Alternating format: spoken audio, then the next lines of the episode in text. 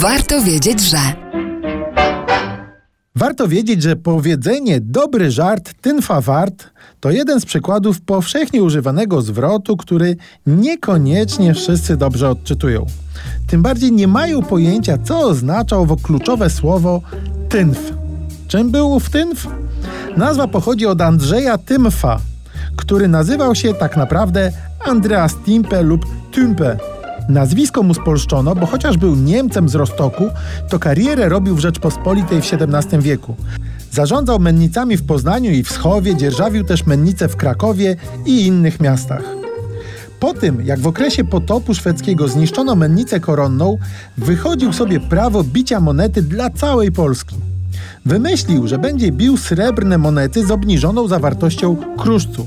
Chodziło o spłatę długów państwowych, więc jednozłotowa moneta miała nominalnie wartość 30 groszy, ale ilość zawartego w niej srebra odpowiadała wartości zaledwie 12 groszy.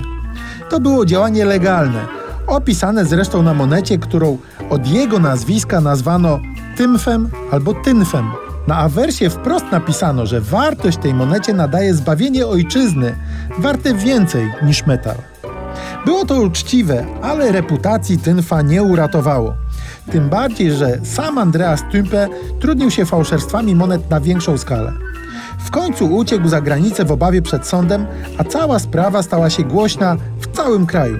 Tak więc powiedzenie dobry żart Tynfa wart było i jest oczywistym sarkazmem na temat wątpliwej jakości dowcipu. Jeśli ktoś dzisiaj traktuje to jako komplement, można mu delikatnie powiedzieć, że się całkowicie myli.